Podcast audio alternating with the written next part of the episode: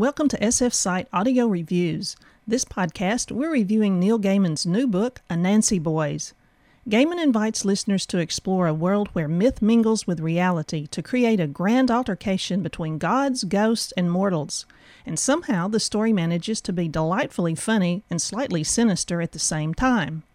Anansi Boys is built around the legends of the West African trickster god Anansi. As both a man and a spider, Anansi's stories traveled with African slaves through the Caribbean and across America.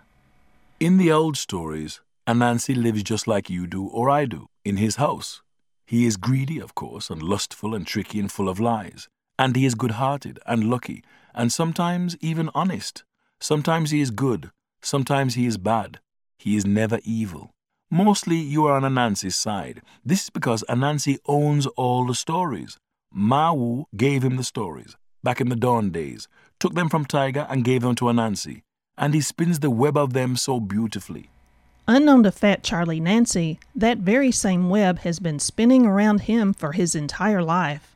Its hold begins to tighten when Charlie learns that his father has died while singing at a karaoke bar. Bemoaning his father's undignified passing, the estranged son decides it's just one last way his dad has managed to embarrass him during a lifetime of embarrassing moments. There must be a hundred thousand respectable ways to die. Leaping off a bridge into a river to save a small child from drowning, for example, or being mown down in a hail of bullets while single handedly storming a nest of criminals. Perfectly respectable ways to die. Truth to tell, there were even some less than respectable ways to die that wouldn't have been so bad. Spontaneous human combustion, for example. It's medically dodgy and scientifically unlikely, but even so, people persist in going up in smoke, leaving nothing behind but a charred hand still clutching an unfinished cigarette. No matter the cause of death, Mr. Nancy is laid to rest, and neighbors invite Fat Charlie to their home for a post funeral meal. After eating, Charlie reminisces about his lazy, no good father. When Mrs. Higgler suggests he should not speak disrespectfully of his deceased father, Charlie becomes indignant. Well, it's true. He was crap, a rotten husband, and a rotten father. Of course he was, said Mrs. Higgler fiercely. But you can't judge him like you would judge a man. You got to remember, Fat Charlie, that your father was a god. A god among men? No, just a god. Fat Charlie refuses to believe his father was Anansi, or Mrs. Higgler's other revelation that he has a brother he never knew he had, named Spider, who inherited all the godlike abilities. No, Charlie won't believe a word of it, at least until his long lost brother shows up on his doorstep early one morning. Fat Charlie was not entirely sure how to greet a potentially imaginary brother he had not previously believed in, so they stood there, one on one side of the door, one on the other, until his brother said, You can call me Spider. You going to invite me in? Yes, I am.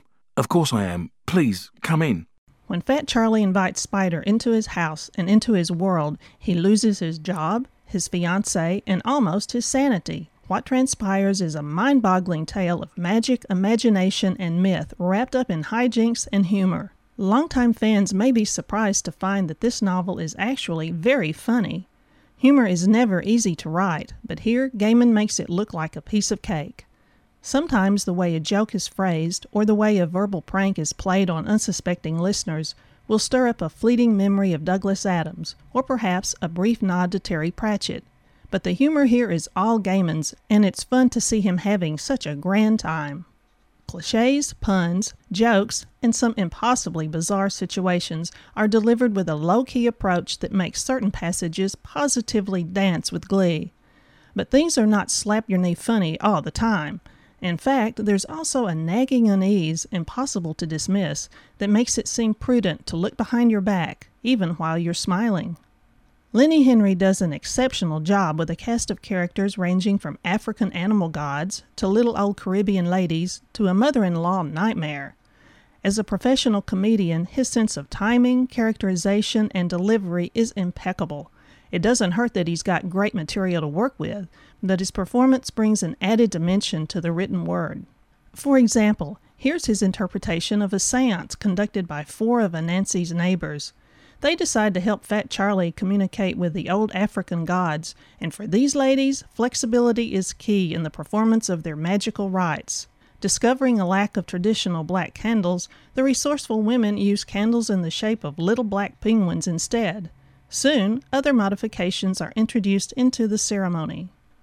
Miss Knowles came back from the kitchen with a large glass bowl, which she placed at the centre of the table. She unscrewed the top from a bottle of sherry and poured a generous helping of sherry into the bowl. Now, said Mrs. Dunwoody, the devil grass, the St. John the Conqueror root, and the love lies bleeding. Mrs. Bustamante rummaged in her shopping bag once more and took out a small glass jar. It's mixed herbs, she explained. I thought it would be all right. Mixed herbs, said Mrs. Dunwoody. Mixed herbs? Will that be a problem? said Mrs. Bustamante. It's what I always use when the recipe says basil this or oregano that. I can't be doing with it. You ask me, it's all mixed herbs. Mrs. Dunwoody sighed.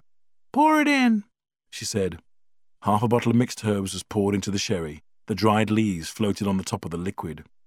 Now, said Mrs. Dunwoody, the four earths. I hope, she said, choosing her words with care, that no one here going to tell me that they could not get the four earths. And now we have to make do with a pebble, a dead jellyfish, a refrigerator magnet, and a bar of soap. I got the earths, said Mrs. Higgler. She produced the brown paper bag and pulled from it four Ziploc bags, each containing what looked like sand or dried clay, each of a different colour.